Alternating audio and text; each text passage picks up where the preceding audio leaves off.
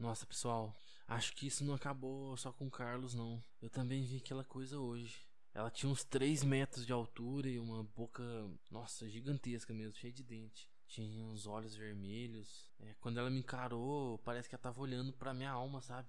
Será que vai começar uma perseguição comigo igual ela fez com o Carlos?